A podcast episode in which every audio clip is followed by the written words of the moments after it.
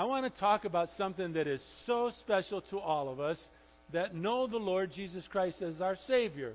I want to talk about what Peter is telling us about in 1 Peter chapter 1. And so if you have your Bibles, please turn there. And I want to ask you a question before we get into this service because he says that we have, in verse 9, the salvation of our souls. I want to ask you, as I was studying this week, I thought to myself, when is the last time I thanked the Lord Jesus Christ for my salvation? I mean, I mean, not thank you, Lord, not one of those, uh, but one of those thank yous that goes deep within your very innermost being, that you're just so thankful for the salvation that He has given you. When's the last time you've done that? I gave a comparison in the, both the services, so I might as well now. I've told this story before, um, but it, it, it, it relates to being thankful. As a kid, as a young boy back in Highland Park, Michigan, my father was um, would always play sports with me. He would catch as soon as he get back uh, from work. Man, I know he must have been. Now I understand more than ever of how tired he might have been after a full day's work, and yet I'd be sitting on the porch waiting for him with my glove, his glove, and a ball, and we would play catch. And that would be before he could even get in the house to take off his stuff. He would we would play catch. My dad was kind of a sportsman in that way, and and uh, he loved to bowl, and our family bowled. We bowled uh, a lot, and and uh, my dad said to me uh, one in in December. It was in the winter, and he said, "Son, I'm going to go get fitted for a bowling ball." My bowling ball is not, uh, I want to get a new one. He said, Would you like to go with me? Now, if those of you that don't bowl know that they, they fit it right to your hands, they, they fit it specifically and drill the holes just for your hand. He says, I'm going to go choose my ball and I'm going to get it fitted and, and I'm going to get some shoes, bowling, new bowling shoes, and a new bowling bag. Would you come, come with me and, and do that? And I'm just a little kid. Dad, I would love to do that. I've never seen that take place. So we go down to this place in Detroit where they, where these guys finds you know my dad picked out the ball that he wanted, and then the the man would measure his hand, his fingers, and his and the uh, the grip and all of that, and he drilled the holes, and I watched him drill drill the holes, and then my dad would put his hand in there, and they would fix it and make it just as he wanted. And I, I was watching all that, and my dad was saying, "Well, son, which which shoes which which shoes would you think I should have?" And I I said, "Oh, Dad, I I, I don't know about the shoes." But he said, "Well, what bag?" And I said, "Oh, that bag's the best looking bag. Get that bowling ball bag, Dad." And that that one's the best. And when we were looking through it and going through all that process, the gentleman that drilled my dad's hand said to me, "Son, come here. You ever want to see what it feels like to get your hand measured?" And I said, "Yeah, I would love that." And so he measured my hand, you know, and he said, "No, if you ever get a bowling ball, that's just the size." And I said, "Okay, thank you." And we went home. Christmas morning, wake up Christmas morning, and underneath the Christmas tree is uh, my dad's bag, and I'm and and some shoes, and they look too small for my dad. And uh, I s- said, uh, "Is that mine?" Yeah. Yes, son. It's your bowling ball bag. Look inside. I looked inside, and it was bowling ball with my name. it's, I'm 76 years old. That was 70 years ago, and I still cry. And I put my hand, and it was my bowling ball. And in our house, we had this long hallway, and and uh, and uh, so Dad said, Dad said, you know, he was not wanting to keep me back from doing anything as far as that goes. And he says, now, son, he says, he says, practice your throwing the ball. Practice throwing your own ball. And my, I can hear my mom say, my dad's name is John. I said, John? he said, he's going to be all right. He won't hit the walls. He'll be okay. Watch. And so I would throw. We did that for, I don't want to exaggerate, maybe 15 minutes. And he would stop it with his foot, roll it back to me, and I would roll it back to him. And, and after our, our meal, mom made, uh, don't you know, we all went as a family bowling. And I walked into the bowling ball with my own bag, my own ball. I felt like a million dollars, and I couldn't thank my dad and my mom enough. I must have thanked them all the time. And I thought about that. I thought about that story when I thought about when's the last time I almost got to tears over my salvation, thanking the Lord for what He has done for me, how much He loves me, how much He loves you, those of you that know Him. And for those of you who are here and and you're still seeking after this understanding of the Lord, what He might mean to your heart. I, I get it. Don't, don't Don't be shy. We understand it. We all went through this wrestling match of how am I going to come to Christ or should I come to Christ and how do I ask for the forgiveness of my sin and all of that other stuff. And if you're wrestling through that, you're, you're in a safe place. We want to help you come to understand the goodness of our Lord. And I, I believe if you'll listen today, you might understand more of why we who love the Lord with all of our hearts love Him so much.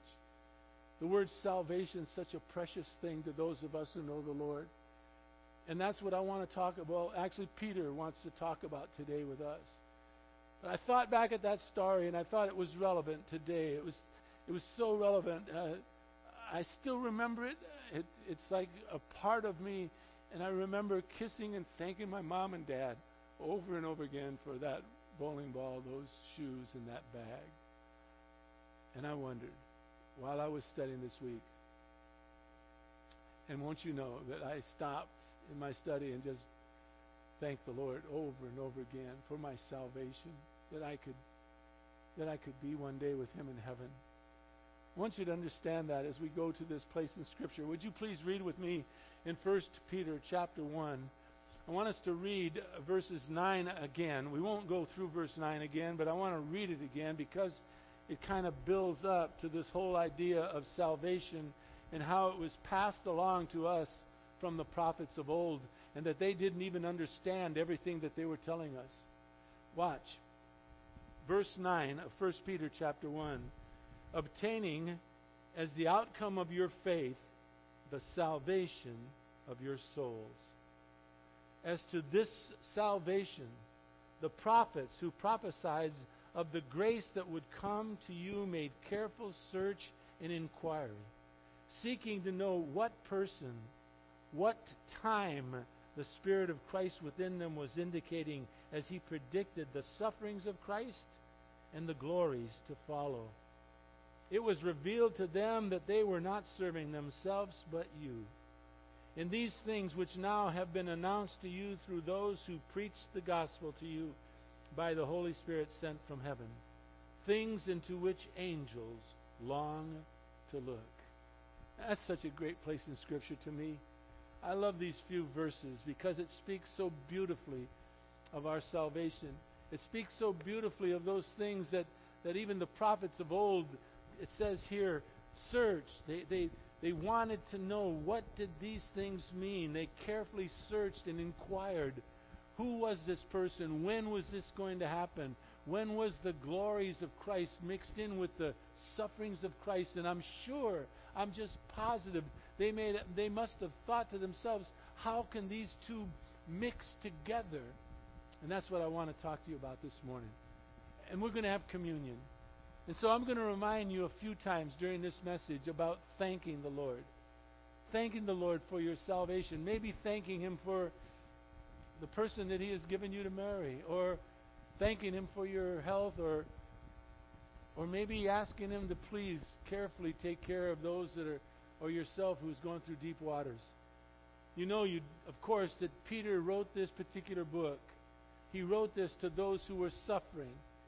And he wanted to make sure that they understood in the midst of their sorrows, in the midst of their sufferings, those that were scattered throughout the Roman Empire, he wanted to make sure that they knew in the midst of their sufferings that they had a salvation that was true. And they want, he wanted us and them to cling to that. And so I'm going to remind you of that a few times during this message, if you don't mind. Let's, let's go to our Lord in prayer. Father, would you please bless us this morning. I thank you for the wonderful breakfast, those of us that had that, uh, that is prepared for us every week by the people that work in the, in the kitchen. And they do such a great job.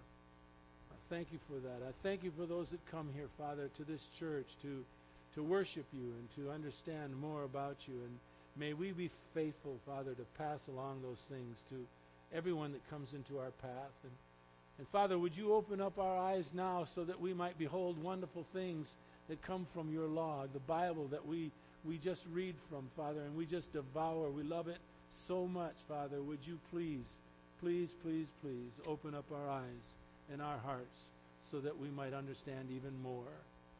And then, Father, would you take me and move me aside? Let me get out of the way of this message that Peter wanted to present to us through the inspiration of God, the Holy Spirit, as He passes along to us the wonders of our salvation.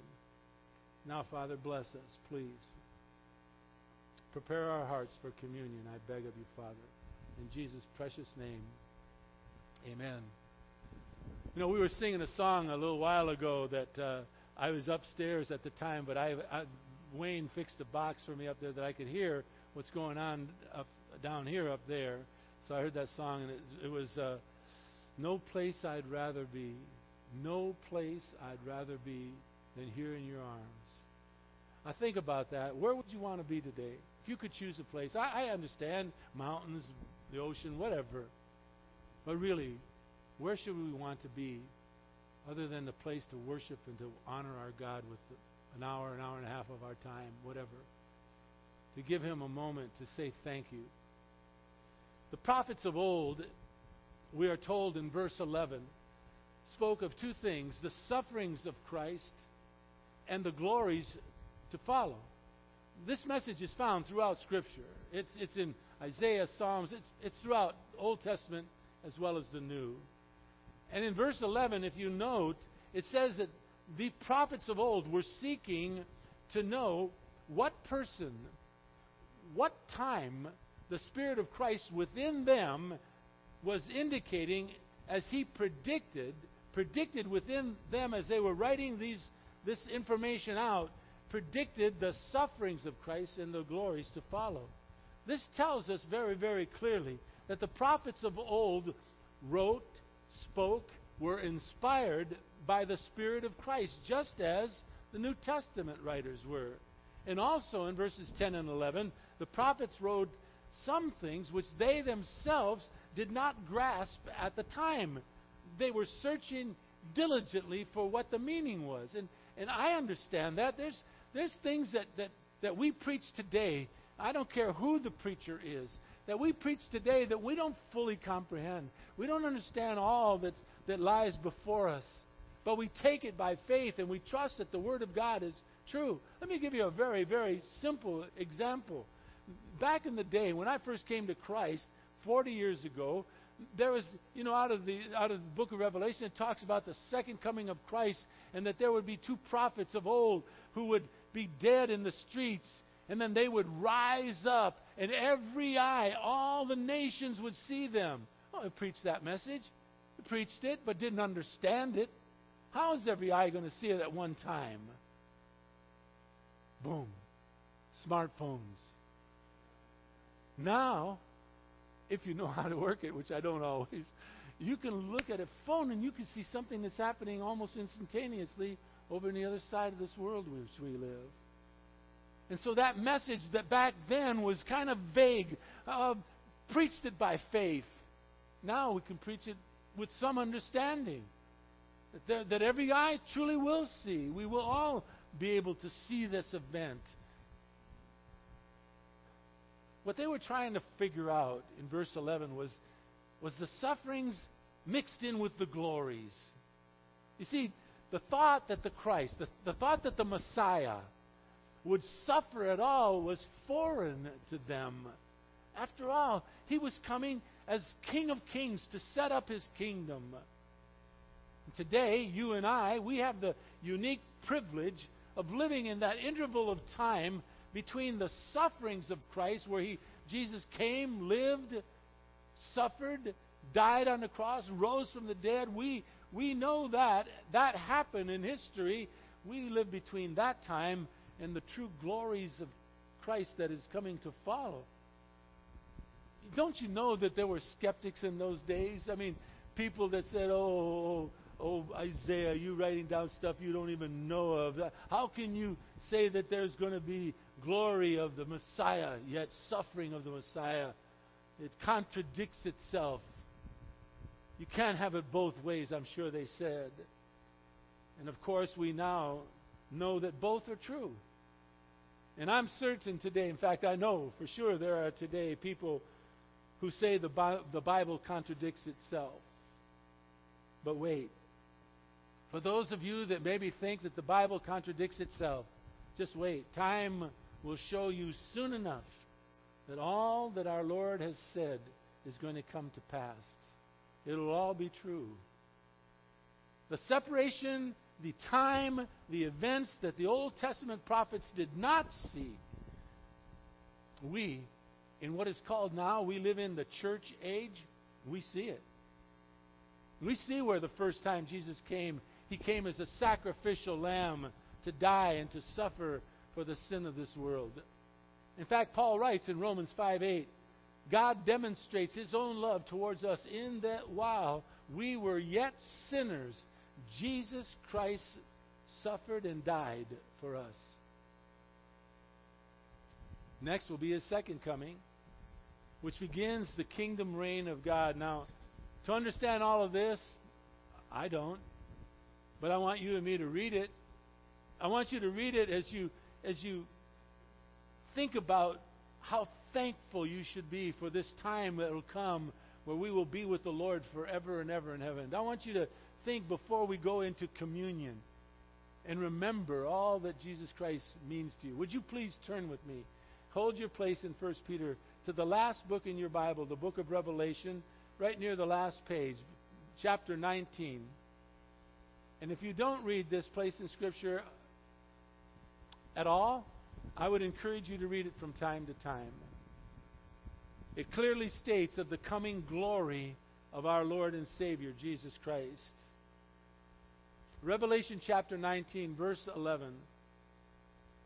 John writes, I saw heaven opened, and behold, a white horse, and he who sat on it is called faithful and true, and in righteousness he judges and wages war. I, I, I don't know about you, but I have absolutely no trouble with our Lord and Savior Jesus Christ being a one that will come and judge and even wage war where it's necessary.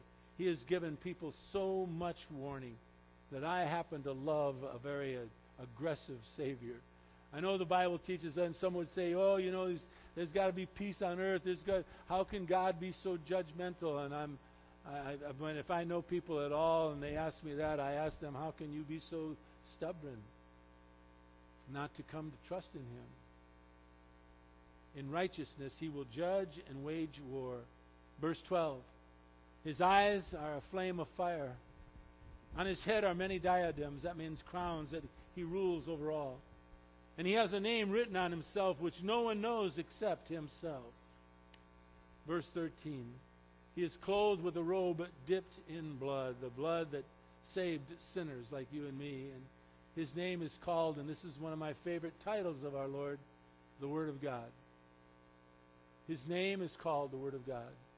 And woe to anyone that opens up their doors calling themselves a church or a place of worship that doesn't study the Word of God.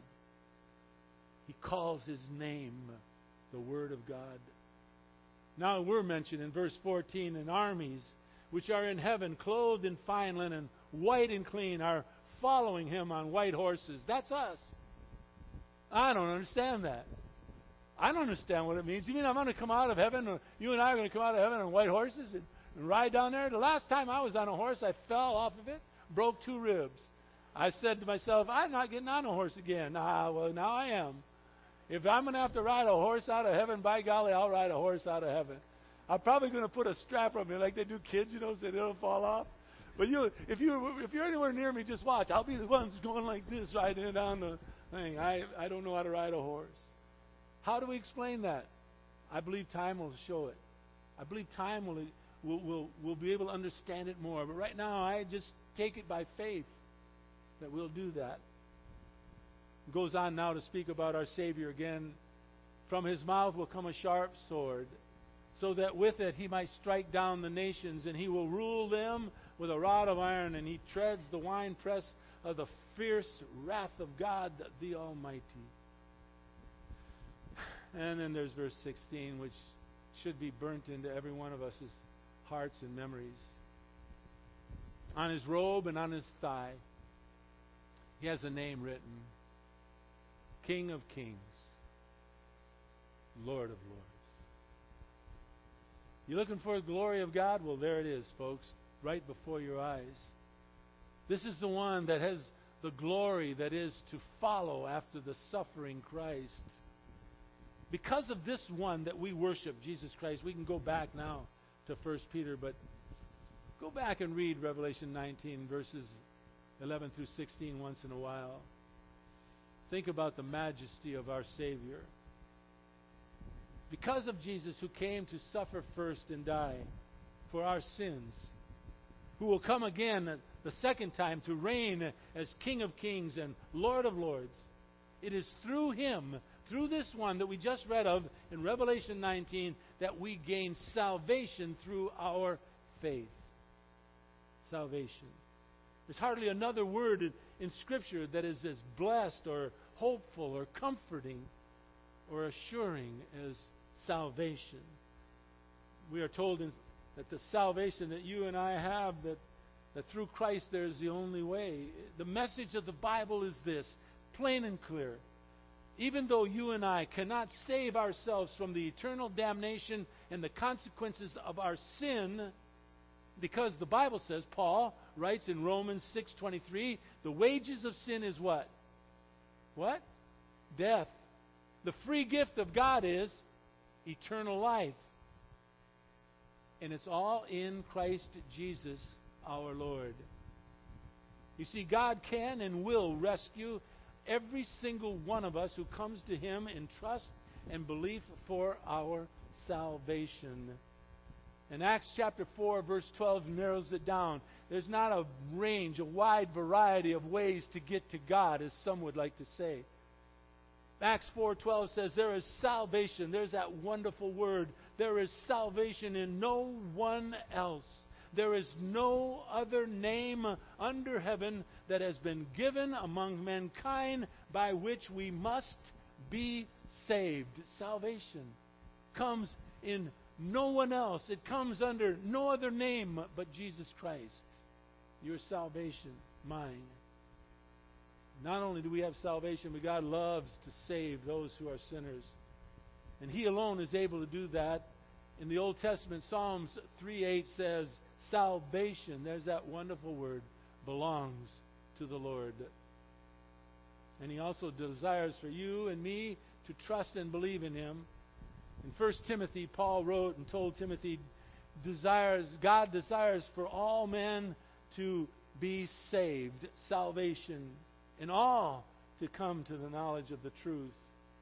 And so Jesus, we learn through Luke chapter 19 and verse 10, had a purpose for coming to this earth. The whole salvation is a part of who he is. It says in Luke 19:10 that the Son of Man has come to seek and to save to save that salvation those of us who are lost. Which leads us to the thought of this passage which is pure salvation. You see, salvation for mankind was God's plan, plan from the very beginning of time. He had always had this plan. Now, I don't understand it. I don't understand why our Lord allowed in the garden Adam and Eve to eat of that fruit that caused them to sin and then allowed sin to fall on all of us because of their sin. I don't understand all that. I just trust in it by faith. And I just, instead of being upset with it, I thank God for it because, because of what He has done for you and me, you and I can have salvation through faith in Him alone. And I thank God for Him for that. But it has been a plan of God's forever. In 2 Timothy chapter 1, verses 7, 8, 9, and 10. I'll let you turn there if you wish. 2 Timothy chapter 1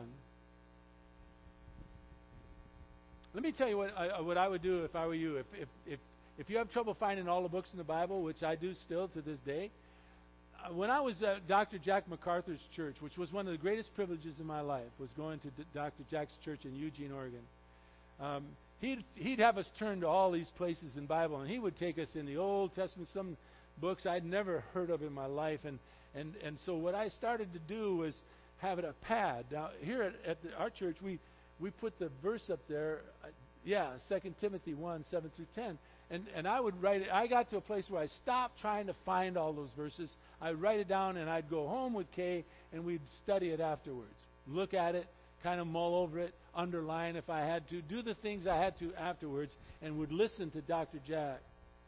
But if you don't want to do that and you want to wait to turn to it, please do. And if I go too fast, just raise your hand or something. I, I want to slow down. I don't want to make it uncomfortable for you. In 2 Timothy 1, verses 7 through 10, Paul reports these words God has not given us a spirit of timidity. That's fear.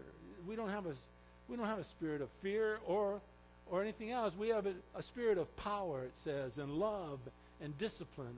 Verse 8, therefore, Paul says, Don't be ashamed of the testimony of our Lord or me, his prisoner, but join with me in suffering for the gospel according to the power of God. Now watch, verse 9. Who has saved us. There's that word salvation.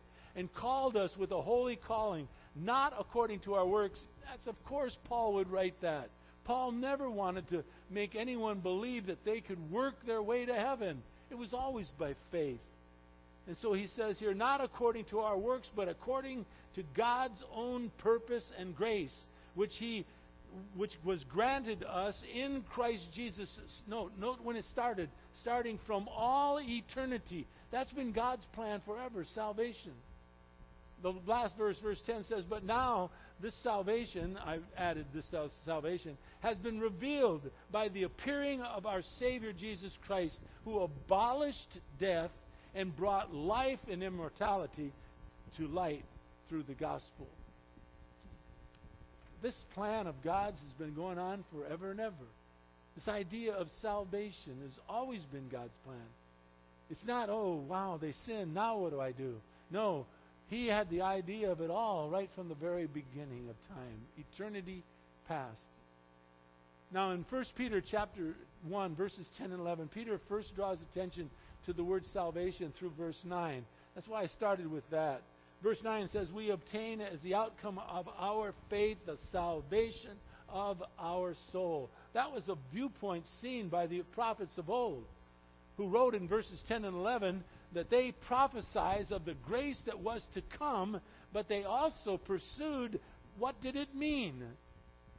What did their own prophetic writings mean? And they wanted to understand all that they could about God's promised salvation.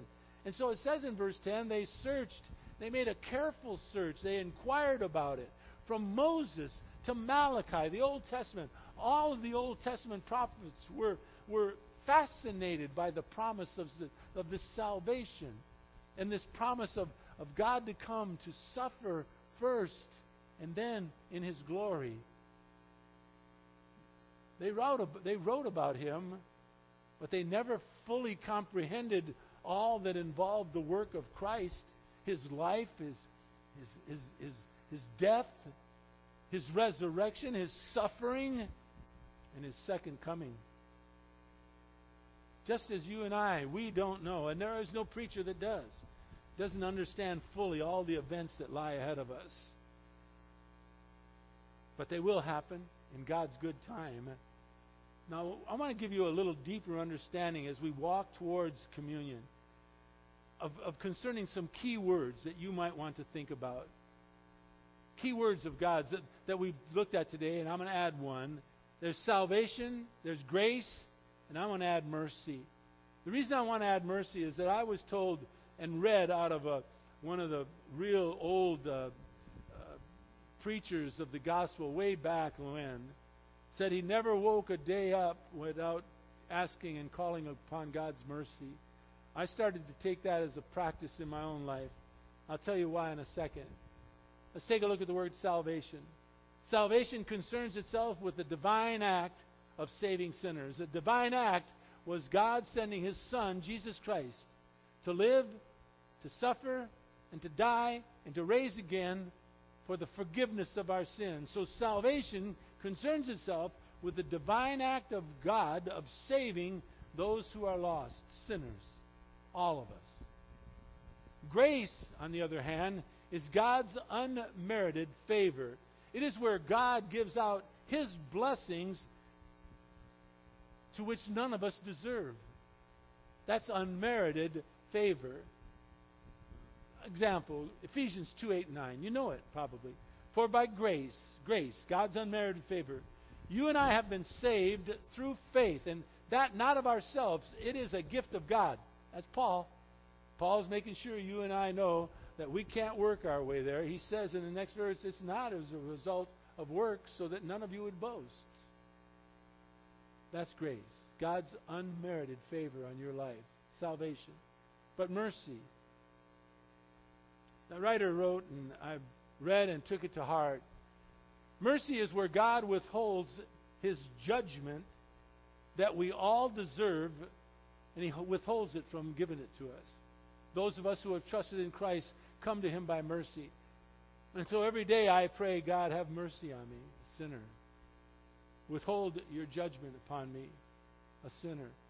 Grace, on the other hand, as we just explained, is where God gives out his blessings to which none of us deserve. So the difference between mercy and grace is this mercy withholds God's judgment, and we all deserve it.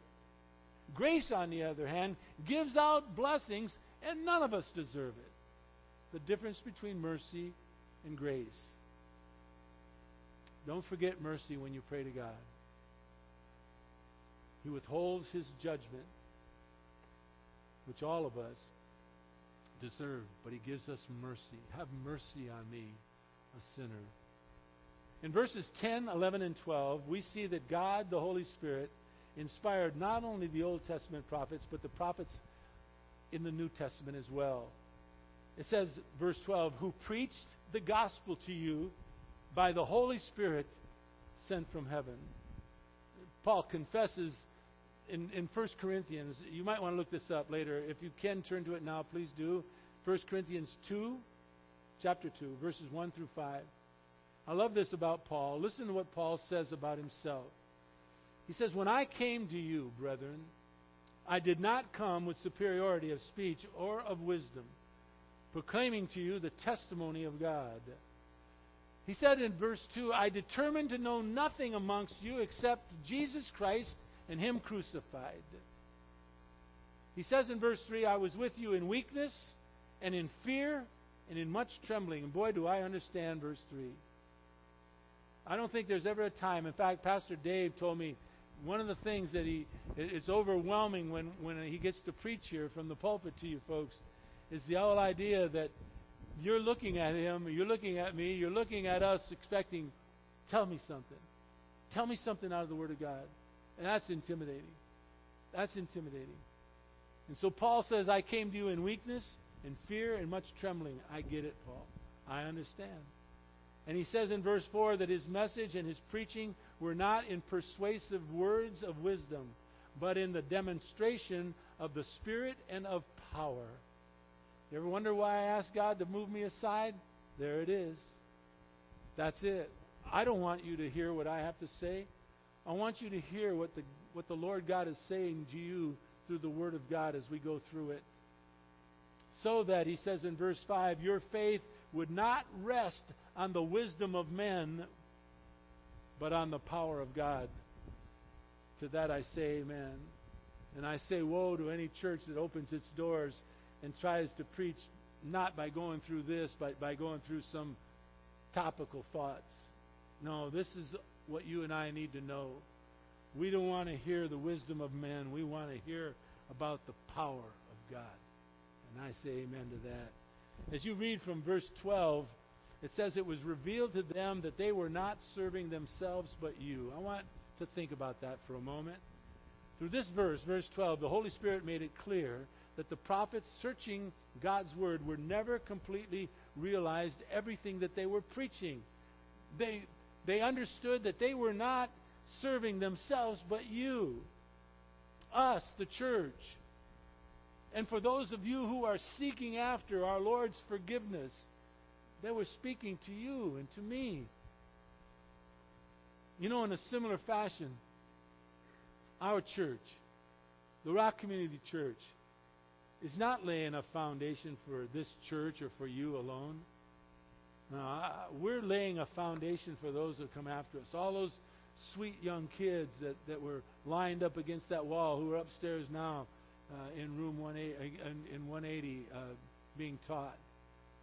We, want to pass along to them the truth of the gospel. And so, what I wrote to you and to me is let's try to make this a better place. Let's try to make this a place full with full as understanding as we could possibly give to the gospel for others, for the next generation. Psalms 22:27 says, "All the, end the ends of the earth will remember, and they will turn to the Lord, and all the families of the nation will worship before you, God." That's what I want. I want them to remember. I want you to remember what it is that God has given to you as a blessing. I want you to think about it when we go to communion. And look what it says at the end of verse 12 the things into which angels long to look. In Revelation chapter 5, we are told that the angels, along with the 24 elders, stand side by side. We learned through the study of the book of Revelation that the 24 angels was the church. So with the, with the angels will be the church as a whole. And we will all join in singing a song of redemption, we are told in Revelation chapter 5. Even though the angels have not experienced salvation through faith like you and I have, they want to look into the greatness of God's salvation. They, they, they, they long to see these things so that I believe they too might praise and worship and glorify God even more. Now, guys, would you please, the ushers, would you please come and pass out the the communion for us. What I want to say to you in the next, well, we're right on time. We've got 15 more, 14 more minutes. What I would like to do is take a few moments. I would like for you to to think about what it is that you're thankful for. I don't want to tell you what to do as you go to communion. That that's that would be foolhardy. That would be, be me trying to, to bend you in a certain direction. I, I don't want to do that. I just told you about being thankful. Come on, come on, guys, and do it. Pass out. I just told you about being thankful. That that was what I got from that, and that was that really just overwhelmed me this week.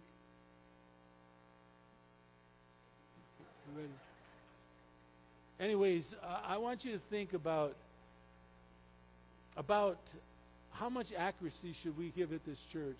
That should be the goal of us. To understand the Word of God so that we can pass it along to the next generation, realizing we're not serving ourselves, we're serving others that come after us. But thanks. Don, can I have one? Thank you so much. Oh, Thank you so much. I want to ask you this, too, when you're contemplating in a moment how much integrity can we give them to the Lord? How much can we give Him of our lives? How much can we say, Lord, I want to be yours? And I would ask you, just in my own case, I wouldn't ask you to say, well, I want to live the rest of this year uh, in obedience. You're going to fail, more than likely. I would take it off into smaller chunks than that. I, I would take it off to the rest of this day. I want to really be obedient to you, Lord, and I'll deal with tomorrow if you give me tomorrow. I also want you to understand how much you want to live and to love the Lord. That that you can come to church and say, There's no place I'd rather be. There's no place I'd rather be than here in your arms. So I, I, pray that you and I will pass along the wonders of our great Lord and Savior Jesus Christ and his amazing salvation. For those of you that are seeking after the Lord, I pray that, that He touched your heart this morning, that, that, he, that, he, that He really made, made an impact on you to come to believe in Him. Another thing I would ask you to do is uh, before you we, we take communion, and we'll do it in about five minutes. Uh, right now it's four minutes after the hour. And so i am going to go over here and sit down and pray along with you. I guess you will. And um, I'd ask you to, if there's any sin in your life, to not take communion with sin. I'd ask you to, to uh, ask the Lord to forgive you. It's the beauty of our Lord. He will forgive you and He will take away all your sin. He will, he will remove it from you as far as the east is from the west, if that's east and west. And He will remember it no more. Let's go to Him with this communion, with this thought, as pure as we possibly can and let's be thankful. When the Lord said that He was going to do the bread and the wine with the fellows that were following Him the closest, He said, When you take of this, take of it in remembrance of me. I want you to remember what the Lord God means to you in these next five minutes. I'll be right with you. Just kind of pray for a while, or talk to the Lord, or listen to the sweet music that Wayne will play.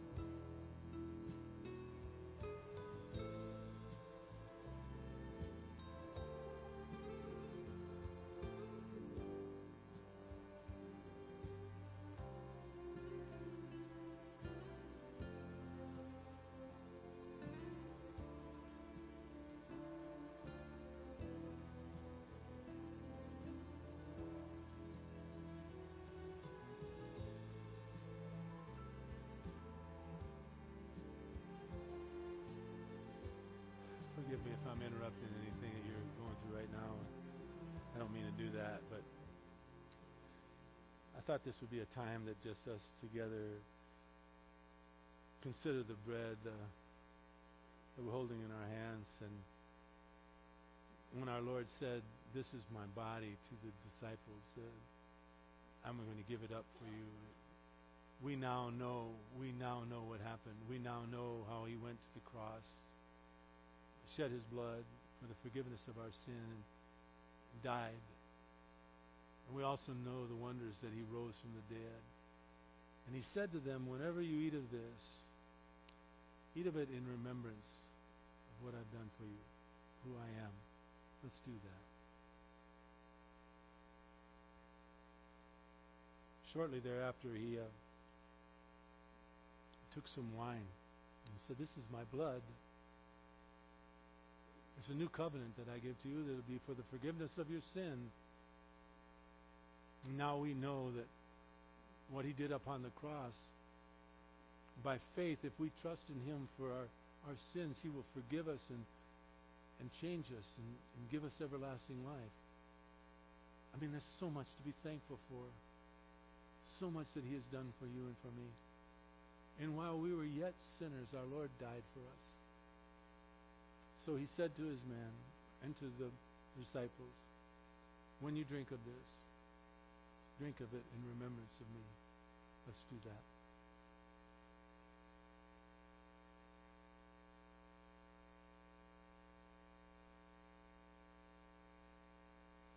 Our Father, there's no way that we can thank you enough. I mean, to say thank you is so trite. But Father, to uh, really feel it within our, our bones that there's no place that we would rather be than here in your arms, that's a that says so much. And so, Father, we thank you the only way we know how, and that is with our words and our hearts. So we say thank you for what you have done for us. Thank you for your Son, Jesus Christ. Thank you that He He died on the cross. He suffered, yes. But He rose from the dead, never to die again. And He gives life to all of us who trust in Him. Father, we have so much to be thankful for. And so, Father, wherever you take all of us today, wherever we may go, may we bless you with the, the way we live our lives. May we honor you in the way you have honored us. I pray in Jesus' most precious name. Amen.